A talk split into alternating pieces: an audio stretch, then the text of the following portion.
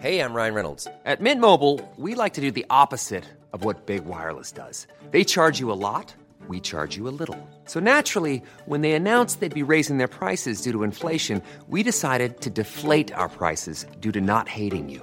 That's right. We're cutting the price of Mint Unlimited from $30 a month to just $15 a month. Give it a try at mintmobile.com slash switch. $45 upfront for three months plus taxes and fees. Promo rate for new customers for limited time. Unlimited more than 40 gigabytes per month. Slows. Full terms at mintmobile.com. Hey there, it's Michelle Norris. I'm host of a podcast called Your Mama's Kitchen. When I travel, I'm usually looking for a way to find a taste of home when I'm not at home. And one of the things I love to do when I am at home is entertain. And Airbnb allows me to do that. When I was in California recently, I rented a house that had a great kitchen. And when we were sitting around the table, we we're all thinking, we're in someone else's house. Someone could be in all of our homes as well. If you have a home, but you're not always at home, you have an Airbnb. Your home might be worth more than you think. Find out how much at airbnb.com/slash host. Many of us have those stubborn pounds that seem impossible to lose, no matter how good we eat or how hard we work out. My solution is plush PlushCare. PlushCare is a leading telehealth provider with doctors who are there for you day and night to partner with you in your weight loss journey. They can prescribe FDA-approved weight loss medications like Wegovy and Zepbound for those who qualify. Plus, they accept most insurance plans. To get started, visit plushcare.com slash weight loss. That's plushcare.com slash weight loss.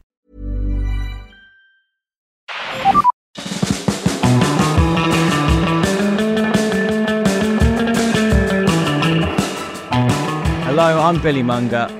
And hi, I'm Johnny Herbert. And welcome back to Lift the Lid, the podcast that takes you flat out around the world of Formula One. And we are back again, Johnny, for another team radio episode where we get Oh, to hear yes. from the fans. Oh, yes. It's hopefully there's some nice tricky ones there. I'm sure there will be, Billy. Sure there will be. I love this part. There always are some funky questions in here that really, you know, get us thinking. So I think we might as well just get straight into it, mate. You know, let's get going. I think so. I'll kick us off because this question is addressed to you, mate. And it says, this is from Sean, by the way. How did racing Group C cars compared to F1 cars of the day? Wow. You could literally drive 24 hours without a problem in a Group C car. You'd have absolutely no chance of doing 24 hours in a Formula One car because it would physically batter the hell out of you because they are just so extreme compared to a sports car. It's quite sedate when you drive a, a Group C car back in those days anyway. The aerodynamics were nowhere near as efficient as a Formula One car. They were nowhere near, there wasn't as much grip aerodynamically. There wasn't as much grip even with in the mechanical side. Um, and then you had the power, the power of a sports car. Especially, I was very lucky with the Mazda with the Wankel engine. It was a very, very progressive, very, very smooth power band. And a Formula One car, it was just brutal. It just wanted to sort of rip your face off when you sort of accelerated out of all the corners, and then those G forces, as I said. So it was a much easier drive yeah, in a sports car um, compared to what I always dreamed about driving a Formula One car that was absolutely brutal. Um, and I think they've become more brutal in this modern day for sure with the amount of grip uh, that they've got. But, you know, it's like anything. They're all very, very different for very different ways. The challenge, though, is exactly the same. The limit is the limit. There may be sort of, a, I don't know, 100, and, 100 miles an hour different through certain corners compared to a, a Formula One car and a, and a Group C car. But it doesn't matter. The edge is the edge, and that is the challenge. So they have a different challenge. But the one did I did I enjoy one over the other? Absolutely. F1 won it quite comfortably. It's because as racing drivers, Johnny, I'm imagining we love speed. So, you know, as much as the limit is the limit in these cars, and that's still a challenge, if the limit and the Yeah. speed you can carry is more, that again gets you gets you going. That that for me is, you know, the quicker cars I've driven, where the speed limit is higher through corners, I, I prefer that. Yeah, it's the thrill, isn't it? It's the, the whole- the whole thing about driving is just getting to that edge, and the faster the car is able to go, the more thrill that there is. Because one, the challenge gets higher, but when you get to that edge, then the thrill comes into it. The smile on the face comes, and the more sort of motivation you you get to push it even more. It's it's unbelievable what kick. We've been very, very lucky to be able to sort of drive drive all these different types of uh, uh cars with all different types of power and grip. But fundamentally, you know, it's very. Um, I was very lucky that I was one of very few that right were able to drive, you know, the biggest, mightiest beast on earth, Formula One car. Yeah, it was a. I can imagine a real pleasure just to drive all those cars from that era. Uh, I'm actually going to ask you this second question as well, Johnny, because it makes sense for you to answer this one. And this is from Jack. Yeah. It was a pleasure meeting you at Festival of Speed, Johnny. Should F1 bring back the noise, 787B style? Well, I don't know about you, Billy. Absolutely yes. Love the old school noises. You watch old school videos of Formula One cars, etc. The noise is incredible.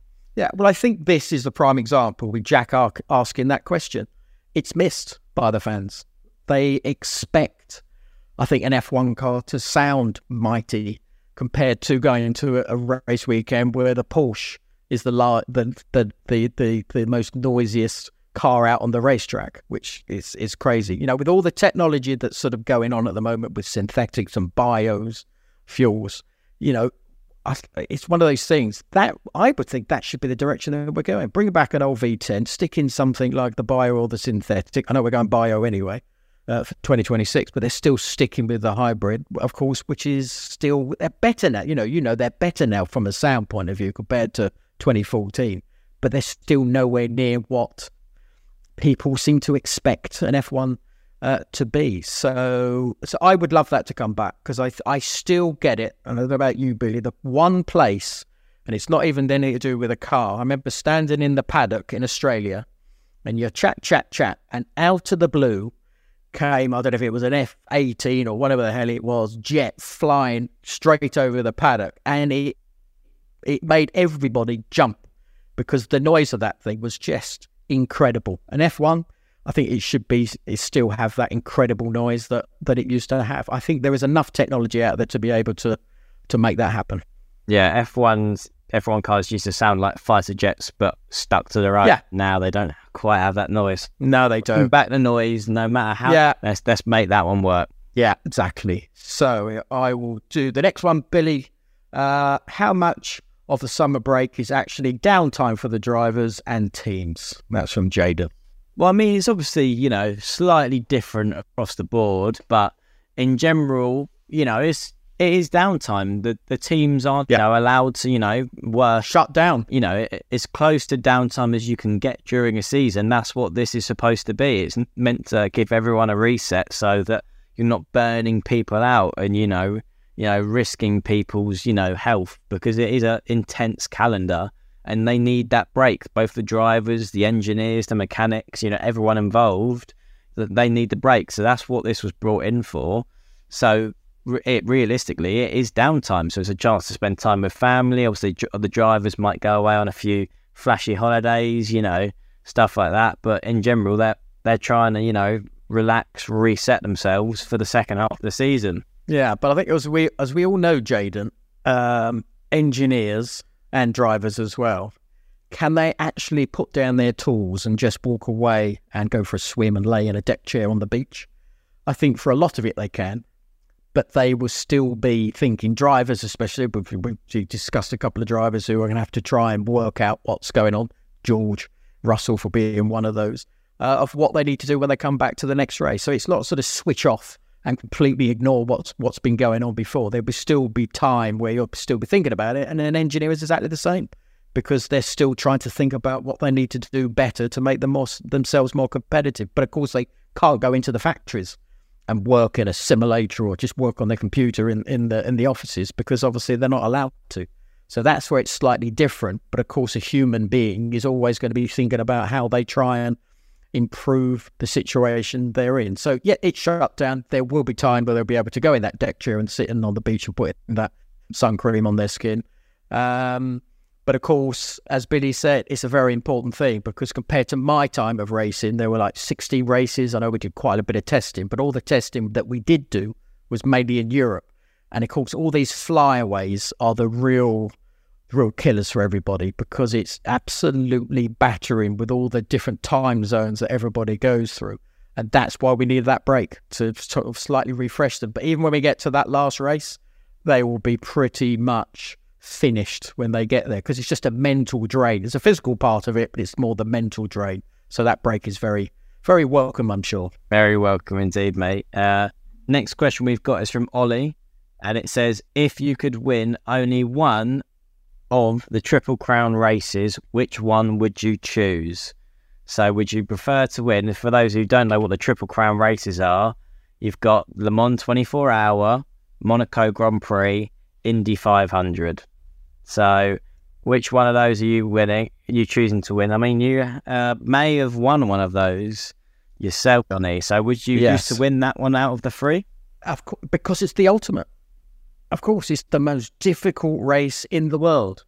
No, it's not. One of the toughest ones in the world for sure. That's the, you know, and it's still a very prestigious race uh, today. But it's still it's still Formula One. You know, Formula One is always going to be the one that I think is is is going to be the number one choice. So, winning Monaco is still the one Yeah. for you that I think it's still. I think winning any any Grand Prix is pretty special, but Monaco still has that historic feel about it. I still believe today it's the most challenging qualifying circuit in the world because it is. It's a bit different in the race situation, but the challenge is still there because you know to go through those narrow streets, and many people say Formula One has outgrown Monaco. No, it hasn't. It's just the challenge has changed. The challenge may be tougher because the cars are a little bit quicker. But that's the whole point of this. It's it's not supposed to be simple. So going to a track that is damn difficult physically and mentally, Monaco, yeah, that would be my choice. Do you think just this is just a question I think some people will, will raise around this. 24 hour is obviously uh, you know it, it's its own race and it's got its own history, but equally it's part of the World Endurance Championship. now? Yeah, Now it is.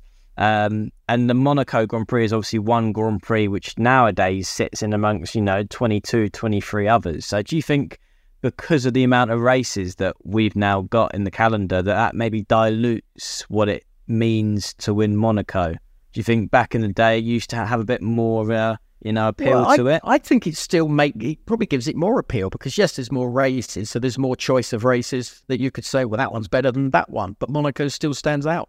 So we've got more, but that one is just the most incredible race and place that you're ever going to drive a Formula One car to thread through those barriers uh, of that circuit. So no, I, I think it still has this special place for everybody that goes there. Yeah, I, I know it can be frustrating sometimes to watch, and it can be sometimes frustrating to be in the cockpit when you're trying to start a little bit further back and thread your way through. So, so it'd be actually a good idea. Actually, maybe for next year, if the domination is still going that way, they should throw Max at the back of the grid and just see what happens.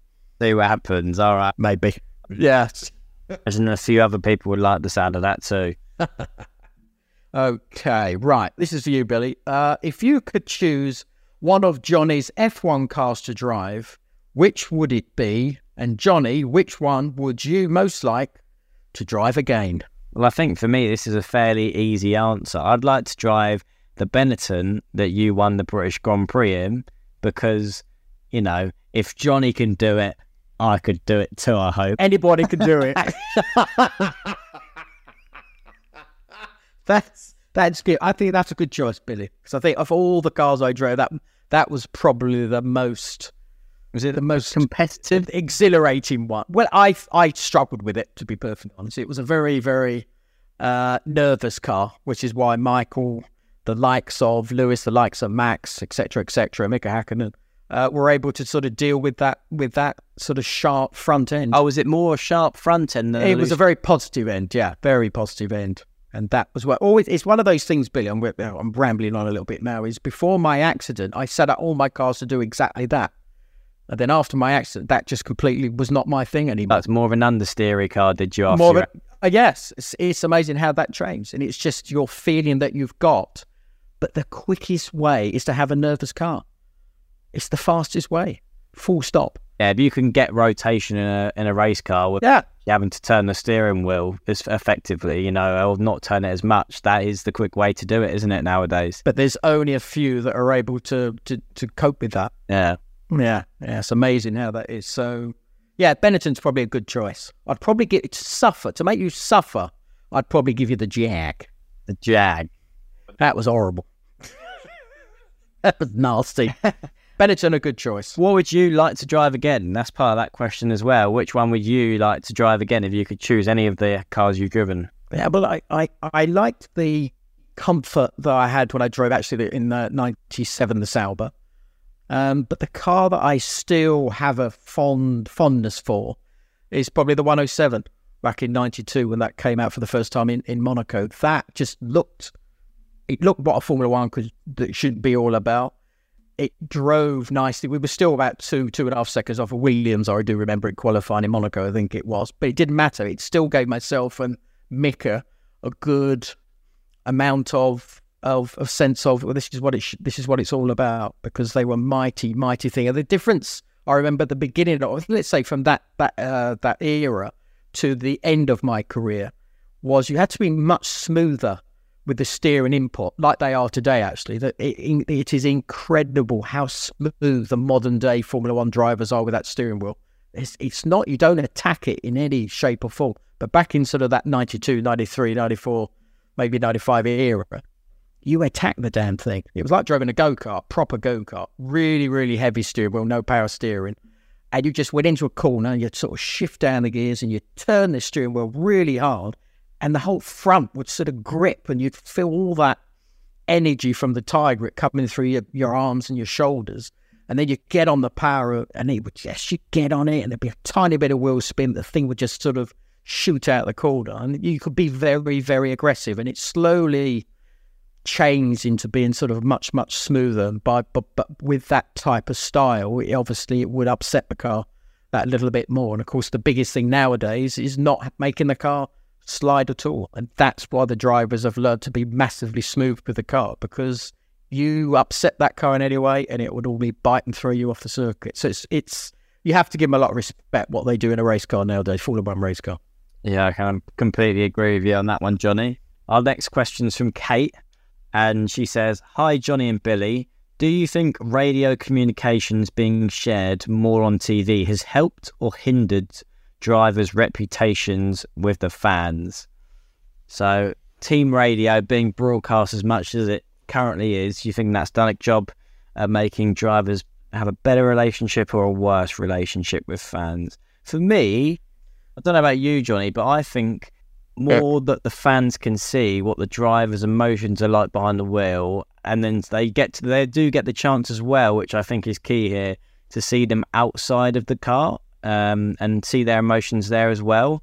And I think it can only really be a good thing because you know even if you're seeing someone in their, their moments of weakness where they're shouting on the team radio and they're calling they're effing and blinding on the team radio and calling people all these sorts of stuff i think that just shows the real emotion and passion they've got and then you get the chance for them to have their the, the chance to apologize in certain scenarios and and then they move on from it, you know, outside of the cockpit. So I think it's a good thing.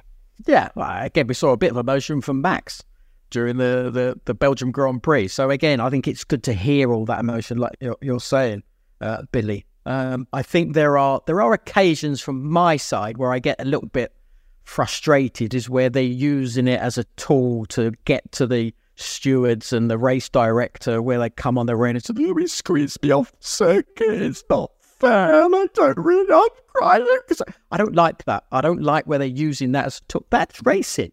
That's what it's all about. It's not about you sort of saying he squeezed you off the circuit because that's part and parcel of it.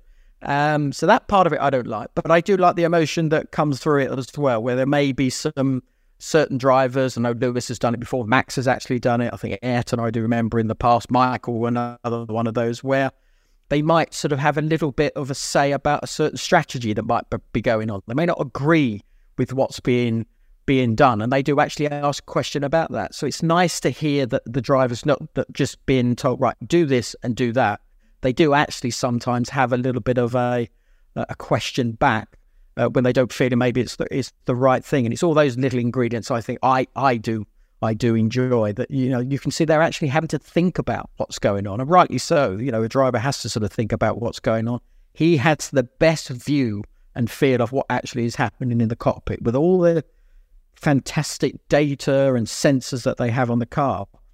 the human in the cockpit is still the one who has has the best feel. So that's where now and again you do have a driver questioning maybe what the strategy would be, and I think that I find that that side of it very interesting. Yeah, okay, I agree with that. There's definitely two sides to it, but I think overall we're leaning maybe slightly towards that it's a good thing that the fans can hear what the Yeah, the drivers and the radio stuff. But there's obviously a I think so. elements of maybe weakness from the drivers where they get a bit moany, like you said, where maybe their Yeah. it's going to be a little bit hindered because of that. Yeah. But it can al- also go the other way, Billy, is when where we had sort of Christian and Toto a couple of years ago with all that sort of silliness and then getting to Abu Dhabi and everything that was going on there. That side of it was too much Yeah. for me. That was way, way too too much the other way. You got the team principals literally having an argument sort of on the uh, as the race is going on with the race director, and you sort of go, no, no, that's it's not about you. It's about what's happening in the in the cockpit itself. You guys as a team put it all together. You try as your hardest to get everything that you can to supply the tools that the driver needs on the racetrack. But all that bickering to me was way, way too much. It got stopped, which I think is is a good thing. It still happens behind the scenes. Uh, you'll still have someone like Jonathan Wheatley, for example, at Red Bull. He'll still be sort of doing all that uh, chat uh, with with the with the stewarding side of things, the race director. We don't hear that as much, or we don't hear that really at all. It's more to do with the drivers and the engineer, which I think is a, is a good thing. Right, we're going to take a little quick ad break. And when we come back, we'll finally get to the last couple of questions that you guys have had for us in this Team Radio episode. So stay tuned.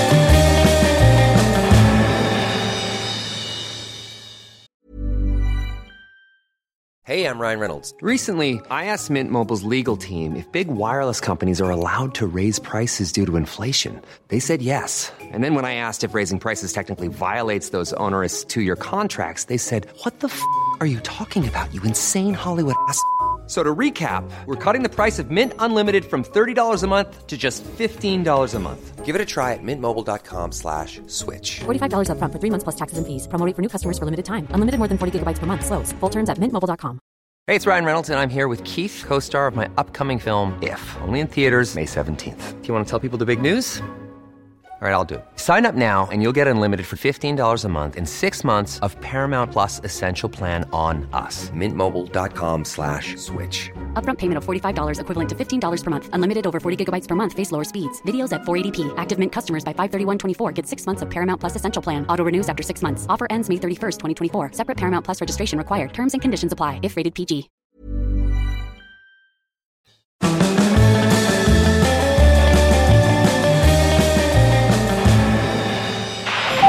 Welcome back to Lift the Lid, the podcast. Johnny, a couple more questions left from our side for Team Radio. Do you want to start us off? I'll start it off indeed, Billy. Uh, so, Naomi, uh, if you had to plan an F1 holiday with any past or present drivers and team principals, who would you choose and where would you go? Nice question. This, this, uh, you know, this opens the, opens it up a little bit.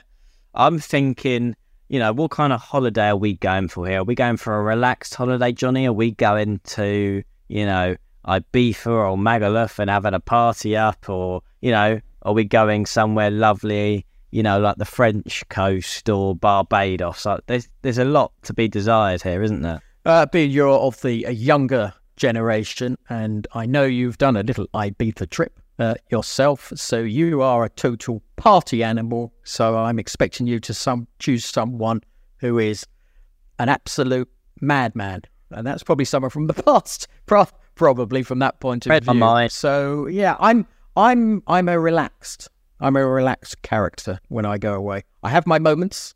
I do have my moments. So this one's going to be quite hard because you've got to throw a moment in there as well, a, a real mad moment in there as well. Um, I tell you what, I'm going to go for someone from the sort of the 60s. And sadly, he's not with us at the moment, but from what I know about him and uh, have seen and certain uh, videos and, and stuff like that, uh, Jimmy Clark.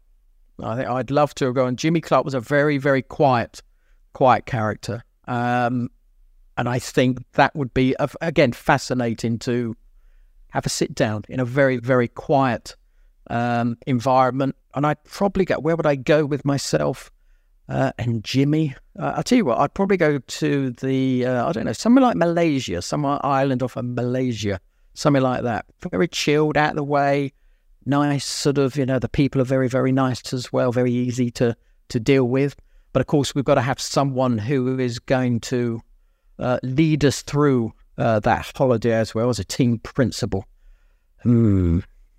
I think just because of the way that his brain worked, and actually he was the boss of of Jimmy um, as well. I think it's Colin Chapman. I'd have to. I think that that the brain that Colin had and the ideas that were whizzing around that that head were sometimes quite mind blowing. So it'd be lovely to sort of have a bit of a step inside to to have a listen what he was like. And of course, then actually that would be very good because the banter between between him and Jimmy would be quite interesting. So that that might work as well, actually. Yeah, you've definitely gone for a more chilled setup than me. I, I I'm gonna go Ibiza again. Of course you are. I'm going Ibiza. I'm going Ibiza with James Hunt, Good man. and I'm bringing Eddie Jordan along with me. bad bad choice. Now we are talking. Yes, we are. Explain why. Everyone would have want to come to that party. I'm telling you now. If they said, "Okay, James, I'll rock it out to Ibiza," it would be popping off. It would be, I've been out with James, so I I I know exactly what what you you would be uh, getting yourself into. So, so hence I went for the quiet life. I was about to say, have I made a hefty mistake with that? No, one? I don't think you have. No, you're having a hell of a lot of fun. a lot of fun with James. Now the Eddie one, the Eddie one's an interesting one. Partying with Eddie Jordan. Eddie Jordan or Flavio Briatore. I thought he could maybe have a little bit of a party in him. Fabio.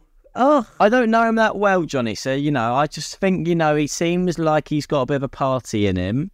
Or Gunter Steiner. oh, Gunter. No, uh, Gunter would be quite good fun. Yeah, I think it'd be limited. I think I've only got a certain amount of time. Sorry, Gunter, but I've only got a certain amount of time. I'd be able to cope with Gunter, but then I have to say I've only got a certain amount of time to be able to cope with Eddie Jordan. I've actually got less time.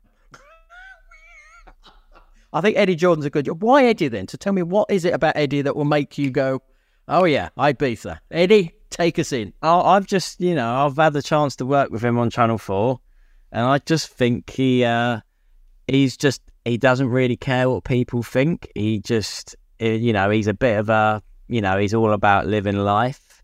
From you know the impression that I got of him, he's obviously you know he's into his music.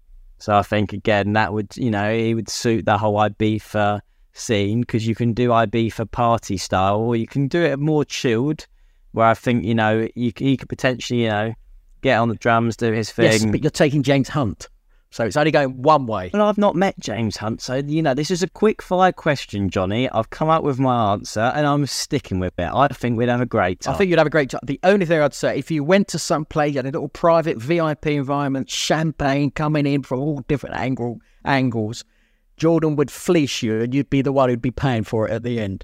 Remember that. ah, this could be a problem. I was hoping with going with you know James. You forgot about that. I was hoping going with James Hunt and Eddie Jordan, it would all be on the house.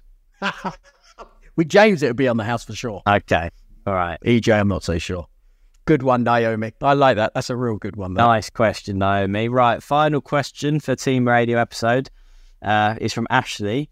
If you could make two changes to the current regulations, sporting or technical, for 2024, what would they be? These, I always, I don't know about you, Johnny. I always find these ones tricky. You know, deciding new regulation, new regulations, because it feels like, to me, if anything, F1's almost over-regulated anyway. It's very overregulated, but it seems it does need a little sort of tinker, tinker with. Uh, what would what would I try and do? Well, I, all I would try and do, which actually worked out in a in a sprint weekend, is actually reduce the ability for for the teams to be able to gather a, all the data that they need to make the perfect perfect car come a Sunday race.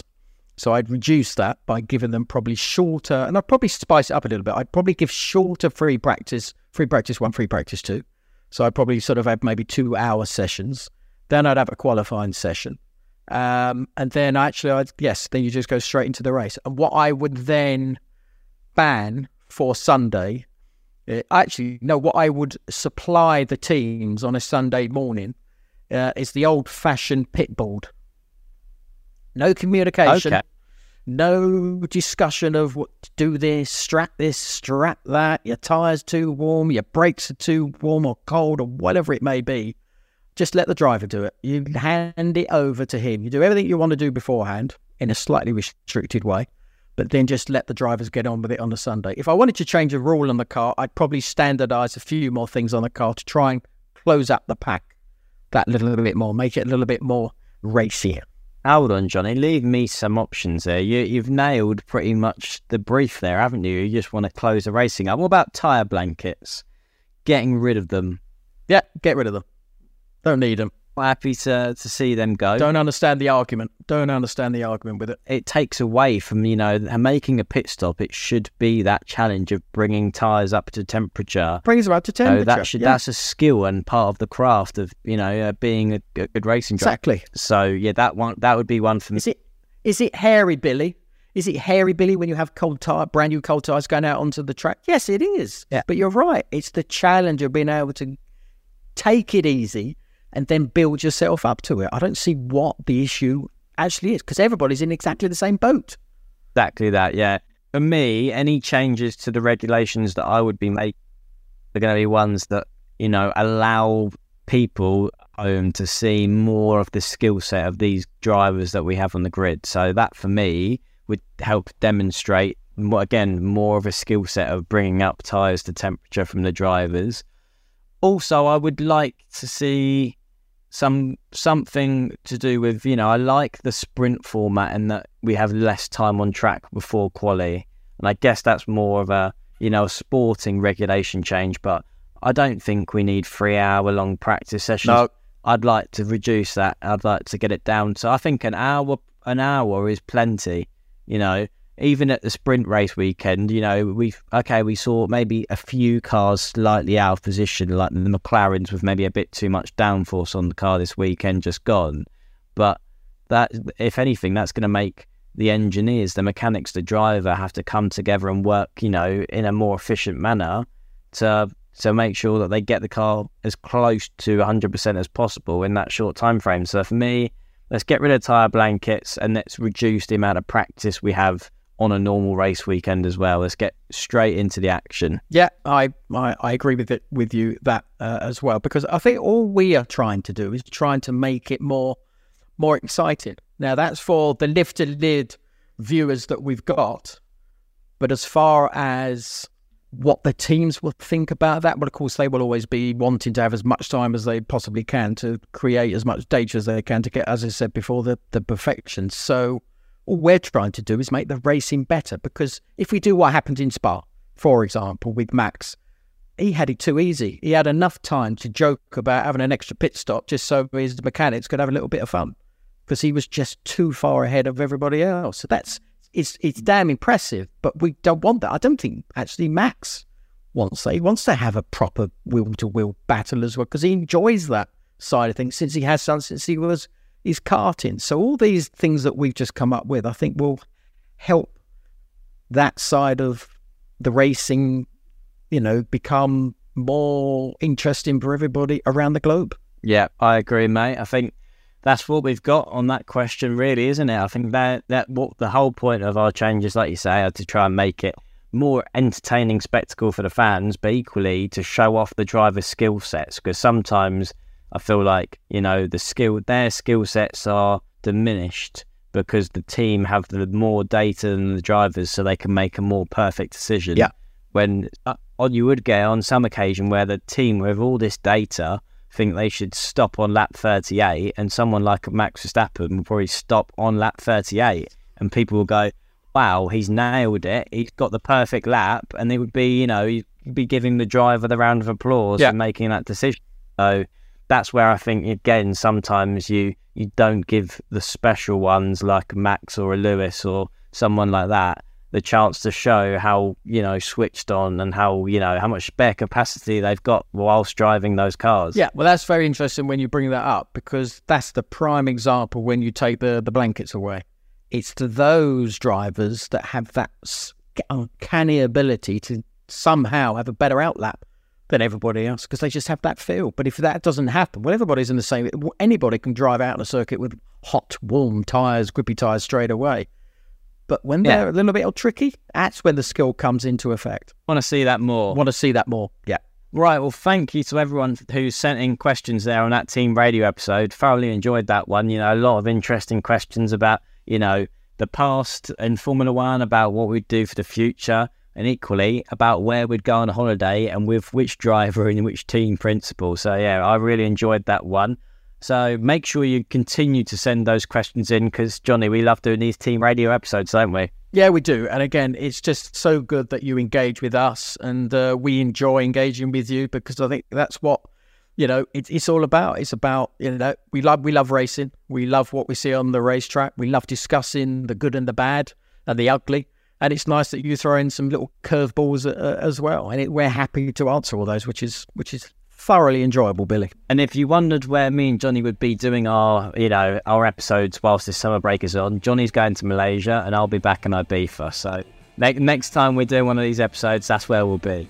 But yeah, gr- a great episode. Remember, it's obviously summer break, so continue to send in your questions because I'm sure we'll be doing a few more team radio episodes whilst we've got this break to really keep you guys in the loop and get to know you guys about what you, you know, want to know in Formula One from me and Johnny.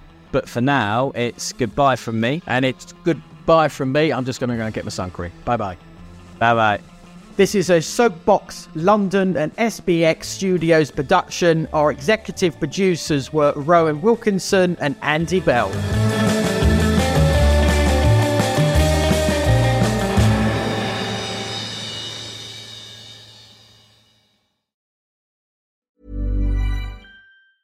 Planning for your next trip? Elevate your travel style with Quince. Quince has all the jet setting essentials you'll want for your next getaway, like European linen, premium luggage options, buttery soft Italian leather bags, and so much more.